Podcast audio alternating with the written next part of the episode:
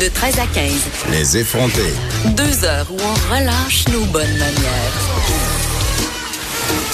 Après tout, on est en vacances. Cube Radio. On en parlait en début d'émission, nouveau chapitre dans la saga vol de données. C'est à se demander si nos données personnelles valent encore quelque chose sur le dark web tellement elles circulent abondamment. Capital One qui a annoncé lundi euh, que les données personnelles de 106 millions de ses clients avaient fuité en bon français, dont 6 millions euh, de ces clients-là évidemment sont canadiens. Et là, on apprend qu'il y a déjà une action collective contre Capital One qui a été déposée au Québec. Donc les gens sont vraiment pas content et avec raison. Et on fait le point de cette situation-là avec euh, Steve Waterhouse, qui est notre expert en sécurité informatique. Bonjour Steve, quand je te reçois, c'est toujours euh, parce que les choses se passent très mal.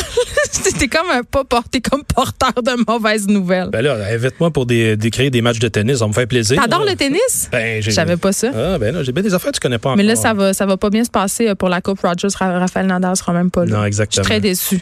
Mais c'est pas de ma faute, ça. C'est peut-être parce que c'est fait voler ses données personnelles? non, il y a des choix différents, disons, pour euh, s'adonner à, jouer à des places plus que d'autres, disons. Je comprends, mais revenons à Capital One, évidemment. Est-ce que euh, là, on apprend évidemment que c'est euh, une voleuse? Puis ça, ça me fait, ça me fait sais pas pourquoi je trouve ça drôle. Ben, parce que c'est une des premières. Oui, c'est ça. Oui. Mais je, je, je, je pense que j'ai un biais sexiste. J'ai l'impression que les femmes peuvent pas, peuvent pas commettre des vols informatiques, mais c'est mon biais sexiste. Je, je l'assume et je l'avoue. Donc, c'est une ingénieure informatique. Elle a été appréhendée par la police fédérale, puis elle est dans marre, dans bon français. Elle s'expose à 50 prisons, 250 000 d'amende, ce qui est peu Hein? Oui, pas mal, euh, très peu pour la quantité de, ben de dommages qu'elle va, va produire, je veux dire, et surtout de la manière qu'elle s'y est pris pour ça. Euh, autant que c'est une personne donc qui est brillante en quelque part parce qu'elle a travaillé pour euh, Amazon juste avant. Elle comment s'y est pris là, pour voler ces ben, données-là? Travaillant chez Amazon, euh, elle avait accès donc à gérer l'infrastructure où repose l'information de Capital One. Donc, euh, Capital One, juste faire une parenthèse rapide, c'est parmi des grandes entreprises qui ont décidé, eux autres, de, réduire le parc informatique physique et de louer des espaces chez des hébergeurs comme Amazon, Microsoft Azure et d'autres comme ça euh, pour réduire les coûts d'opération. Pour stocker des données, donc? Voilà. Oui. Puis le gouvernement, il pense beaucoup à faire ça. Mais c'est ça, là, parce qu'il y a une députée libérale, Marois Rizki, qui demande au gouvernement d'être patient avant de confier nos données ben euh, à des tiers parce que évidemment le Conseil du Trésor euh, l'hiver dernier a annoncé vouloir céder la gestion d'au moins 80% de nos données personnelles à des entreprises privées dont Amazon justement dont on parle en ce moment. Elle va être au micro de Rosémie Témorin tantôt la oh, députée. Oh, être là. ben attends, tu vas peut-être pouvoir te têter une place ben, pour la, la, confronter. Mais euh, quand même, c'est quand même, je veux dire, c'est quand même assez préoccupant et je pense qu'on est, on le répétera jamais assez, on n'est pas assez prudent quand vient le temps de gérer nos données. Même les gouvernements font preuve de naïveté. Oui, parce qu'il y a un clash entre la grosse économie d'argent que ça procure et ce que ça devrait être pour protéger l'essentiel de ces données-là. Parce que dans une évaluation de menaces et de risques, faut que tu sois capable de faire euh, vraiment le balan entre qu'est-ce qui, quelle, quelle sera la conséquence si tes données sont compromises versus les moyens faut que tu mettes en place pour les protéger. Et souvent, faut que tu fasses, il y a des mathématiques, je veux dire, c'est pas un, euh, quelque chose du hasard. Et tu arrives avec une réponse que, OK, pour euh, la, la, si jamais il y a une fuite pour 100 millions de personnes, euh, ça va valoir tant. OK? Donc, on peut-tu mettre 15% de ce montant-là? Tu sais, mettons, ça donne 5 millions.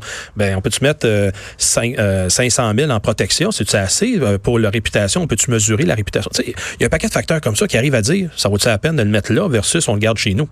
Et souvent, à cause que c'est tout le monde est en, restriction budgétaire, ça compresse de toutes sortes de manières, il arrive à ces conclusions-là qu'il faut, oui, réduire une monnaie. C'est bien beau de mettre des centres de données partout, peu il faut que tu réduises pour que ça soit géré intelligemment. Ça, c'est vrai.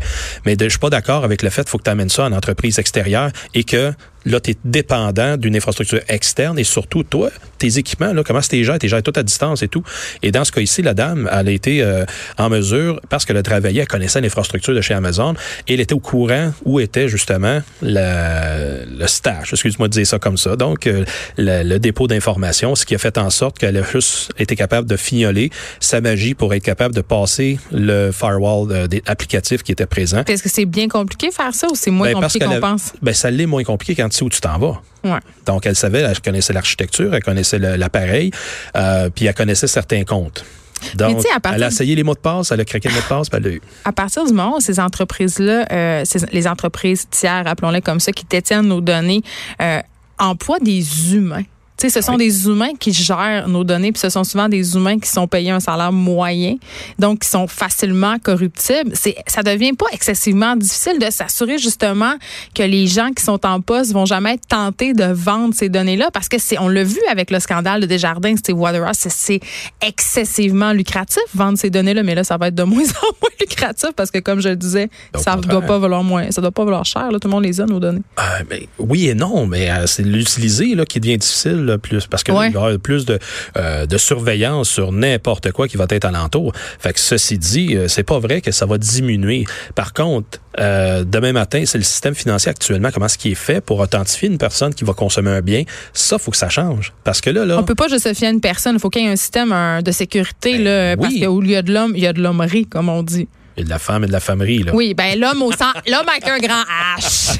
l'homme avec, oui. Absolument. Ben, pour, pour dire que euh, si au commerçant, lorsque quelqu'un se présente à son comptoir pour consommer un bien, acheter quelque chose, peu importe, euh, il se pré- présente des pièces d'identité, le commerçant, lui, il est un peu euh, mal Ben, c'est ça, il peut pas faire grand chose. Non, ah, puis il veut garder sa clientèle, il veut faire plaisir à la clientèle, donc il va tempérer, puis il va dire, ben ça semble correct, tu sais, c'est pas des photos coloriées, c'est vraiment ça semble des photos commerciales. Il les prend, puis s'il y a quelque chose, il va montrer ça à la police, puis là la police va dire, ben regarde, c'est des pièces fraudées. C'est des faux documents. C'est ça. C'est la seule façon. Alors que s'il y aurait une façon de dire euh, qu'il y aurait une identité nationale et qu'il y aurait un registraire, euh, donc un, un registraire centralisé qui peut lui seul authentifier toutes les cartes d'identité de- uniques au, au pays au complet, comme ça aurait dû être fait il y a 20 ans, ben ça serait plus facile de corroborer puis dire ben voici c'est la seule personne à qui ça peut être. Est-ce qu'on est un peu victime de, de la mentalité euh, payer plus tard? Oui. Payer rien maintenant et payer beaucoup Bon, plus ça- plus tard? Ça, ça fait partie aussi. euh, De la une gestion. ben, c'est une conséquence indirecte. Je, je suis d'accord avec toi. Euh, mais euh, l'idée de dire de, de, de, de remettre la biométrie là-dedans, changer de numéro d'assurance sociale, comme on a parlé l'autre jour, ça n'a pas sa place pour l'instant. Le débat tourne alentour que euh, faut me- mettre un meilleur système pour reconnaître le citoyen ou le client qui vient en entreprise et après coup aider les entreprises à bien identifier l'information. Et surtout, et ça, je le dirai jamais assez souvent, la législation doit changer parce qu'ici, on a un mauvais système pour empêcher, pour décourager ce genre d'action-là. L'action, c'est-à-dire, je reviens souvent avec mon exemple d'Ashley Madison. Rappelle-toi, il y a une couple d'années, là, 38 millions de personnes, le- les petits Le coquins. site d'infidélité, là. Et voilà, Ouais. que ça, il y en a qui étaient peut-être pas trop trop chaud à l'idée que ça fuit ces informations. Ben, on les comprend. Ben exactement. Sauf que qu'est-ce qui est arrivé par après? Il y a eu une enquête euh, bilatérale avec euh, le, le- commissaire euh, à la vie privée d'Australie, celui du Canada. La conclusion Faites pas ça, faites ça de même. OK, vous avez fait les bons correctifs, parfait. Tape ses doigts. Merci, on continue. Fait que c'est la punition, euh, ben on l'a vu, là, la, la madame qui a fraudé Capital One, elle s'expose à seulement 50 prisons, 250 000 US. Donc, c'est pas grand-chose. Pour, ben, pour un, un- un individu, non. Puis comme d'autres hackers euh, par le passé, qu'est-ce qui arrive? Ben, ce qui est ironique, euh, devient un consultant en cybersécurité. Il revire son cap, comme euh, l'équivalent du délateur dans Oui, le milieu exactement. criminel. Mais là, euh, pour les gens qui se sont fait euh, voler leurs données personnelles, est-ce qu'on peut s'imaginer que ce seront les mêmes répercussions que chez ce qu'on a pu voir chez Desjardins, c'est-à-dire justement des fraudes à l'identité? Est-ce qu'on peut s'attendre de la part de Capital One euh, qu'ils installent le même genre de mesures? TransUnion et Equifax vont faire des affaires d'or, là, c'est Waterhouse, si ça continue de même? Oui, mais ils sont pas prêts. Regarde, ils ont eu de la J'ai misère. pas encore réussi à m'inscrire à Ben. Equifax, juste le dire. C'est là que je m'en allais. Parce que, regarde, tu as eu 2,9 millions Ouais. du jour au lendemain. Hey, il faut s'inscrire à Equifax. Là, il y en a, je crois, 300 400 000 là, que c'est rendu les chiffres. Mais là, Ben, c'est pas beaucoup, là. là tu en as 106 millions. Là. Ouais. Puis, OK, ils parlent peut-être plus anglais que juste la portion francophone. Ils ont eu de la misère à s'enregistrer sur le site. Mais il reste, mon message là-dedans, c'est la compagnie sera, elle va avoir de la misère à absorber toute cette nouvelle clientèle-là, entre guillemets. Et ceci dit, ben, ça, ça, ça implique que, euh, un peu, là, la méthode traditionnelle de dire de faire une surveillance de dossier de crédit euh, à cause d'un incident, ben, tant qu'à moi, on voudrait euh, mettre ça par défaut, partout. Puis, Ben, je pense que les gens devraient surveiller. là. On l'a dit l'autre fois quand tu es venu. Oui, les gens devraient opérer une certaine surveillance de leurs transactions et ça régulièrement, faire venir leur dossier de crédit au moins une fois par année. Mais ça, on veut pas, on a peur, c'est tabou. On, hein? C'est vrai que c'est vrai, c'est tabou encore une fois. Puis, mais par contre, euh, ça fait partie de, tu sais, le, je sais pas dans, dans ton dans ton éducation secondaire, tu as eu des cours d'économie familiale, puis là-dedans, ça. Hey, mon Dieu, il m'apprenait comment acheter un livre de c'était cachant spécial. C'était pas, pas vraiment utile. Mais t'ont-tu montré un chèque comment est-ce que c'était structuré, comment c'est fait, puis la carte de crédit. Ben, pas de souvenirs. Ben, Beaucoup de souvenirs de Jean-Pascal Vézina assis dans le coin droit. OK. je pense que ça m'intéressait plus ou moins. Non, mais sans blague, je me rappelle qu'on n'apprenait pas grand-chose. Puis euh, là, c'est un autre sujet, mais par rapport au crédit, justement, ça, ça demeurait assez nébuleux, somme toute. Là. Voilà, mais dans mes années, là, ça l'était enseigné.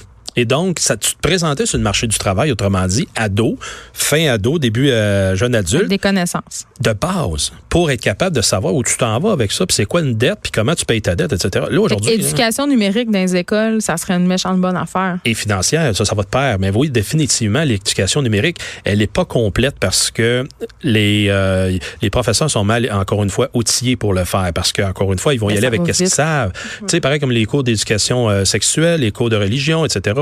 Euh, c'est là que, encore une fois, il y a un retard, sérieux retard dans le système. Là. Restons dans les affaires d'ado, si tu veux bien, euh, Steve Waterhouse. Euh, évidemment, qui dit ado dit Instagram. Pas juste ado, mais c'est oui, comme genre, c'est une plateforme qui est très, très populaire auprès des jeunes adultes aussi. Là, c'est une industrie, on parle souvent des influenceurs, mais quand même, Instagram qui, qui a su plusieurs critiques, notamment sur la pression des likes, sur le fait que c'est une compétition et ils ont décidé de faire un projet pilote au Canada, ils ont, puis ailleurs dans le monde, ils ont baisser euh, cette pression sociale-là, en enlevant, si on veut, euh, les likes. Mais il y a des adolescents qui sont vraiment euh, friands de se connaître leurs statistiques qui, puis moi, je ne savais pas, j'ai appris ça, en fait, en lisant le dossier tantôt, qui se créent des comptes pros sur Instagram.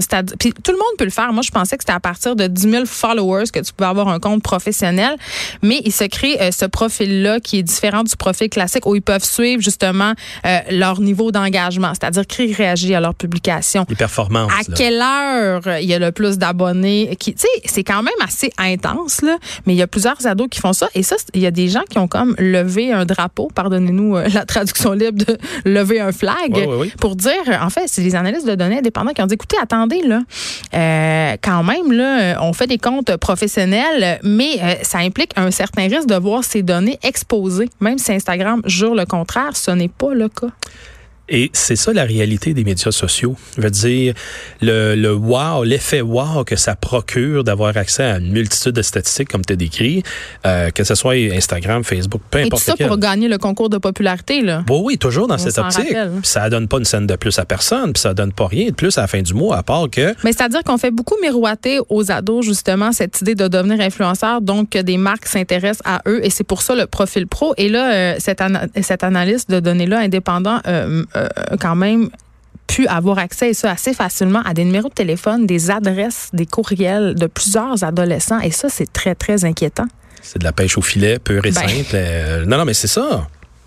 La réalité de travailler avec un média social, c'est facile d'aller chercher tout ce genre d'informations-là avec peu d'action avec peu de moyens et ça, ça rapporte gros, moi je trouve. Là. Je veux dire, c'est pour dire qu'après ça, il s'en débarrasse de quoi que ce soit. Non, non, non, ça reste permanent. Là. Mais là, on parle, là, on n'est pas trop alarmiste. On parle de vol de données, évidemment, des, qui peuvent être euh, utilisés par des compagnies, mais il y a aussi des personnes mal intentionnées qui pourraient être tentées de rentrer en contact avec les adolescents pour commettre, si on veut, des crimes sexuels ou les exploiter d'une quelconque façon. Oui, exploiter la naïveté surtout puis les apporter dans des endroits, dans, dans, dans pas endroits physiques, là, mais des, dans des conversations, dans des... Ben, se filmer, les pousser à envoyer des photos, toutes sortes de Ça choses. va aller jusque-là, exactement. Puis donc, euh, ce qui était traditionnel avant avec les simples photos, les menaces de rapporter tout ça, donc, euh, on passe à une autre étape. Une autre étape, donc, c'est encore des différents leurres euh, utilisant cette plateforme-là qui est quand même très performante.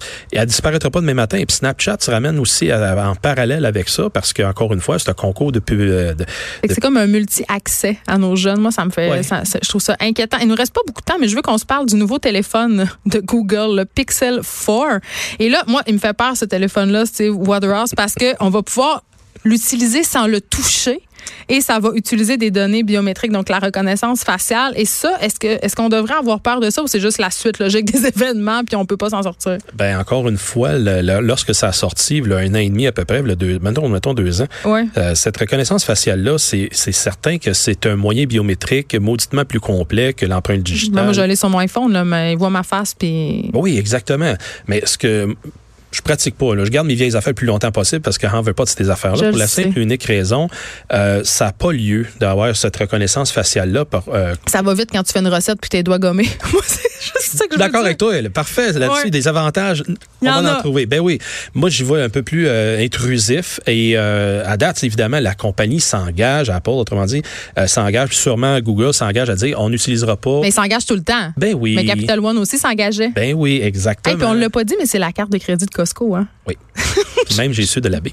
C'est ça. Donc, euh, faut le dire. Ben, c'est là que il y a des gens qui vont être doublement floués là-dedans. Ouais. Ils vont se faire recevoir une autre lettre, puis ils vont avoir deux programmes de surveillance de crédit parce que c'est deux dossiers différents. Fait que là, ça peut mêler les affaires, puis tu peux te retrouver. Non, euh, parce que euh, un va être parrainé par Capital One, l'autre va être parrainé par Desjardins. Mais ça passe par Transnews, par Equifax, de toute façon, les deux. Ouais, mais c'est en référence à quel dossier? Ah, Ouais. donc, ben, c'est ça. Ça peut donner lieu quand même à, a des imbroglios. mais il n'y a pas beaucoup. Mais euh, c'est tout ça pour dire que on- les moyens d'accumuler des données sur nous, Oui. euh, de nous colliger, de- d'a- d'amasser de l'information très précise sur notre profil d'utilisateur, même sur notre physique, sont de plus en plus nombreuses. Et c'est difficile. Oui, les, les Apple Watch, évidemment. Exactement. Oh, Puis c'est dur de dire non à tout ça. C'est difficile. Mais, n'ai pas d'Apple Watch. non, mais toi, t'es Steve Waterhouse. Non, non, mais je, je- je- je suis un tripeux de technologie, là, Geneviève. J'en doute pas. Mais j'ai quand que c'est apparu, cette affaire-là, puis j'ai commencé à lire qu'est-ce que c'est capable de faire, là. Holy crap. Moi, j'ai hâte que tu écrives un livre pour les enfants, pour les mettre en garde contre la technologie. Il y a quelque chose à faire là. Il y a quelque chose à faire, puis oui, j'ai été. Ouais, on s'en reparlera. ça a été un plaisir et un déplaisir en même temps, Steve Waterhouse, de t'avoir avec nous. On s'arrête un instant. Il y a David Quentin après la pause avec la chronique littéraire. Bye.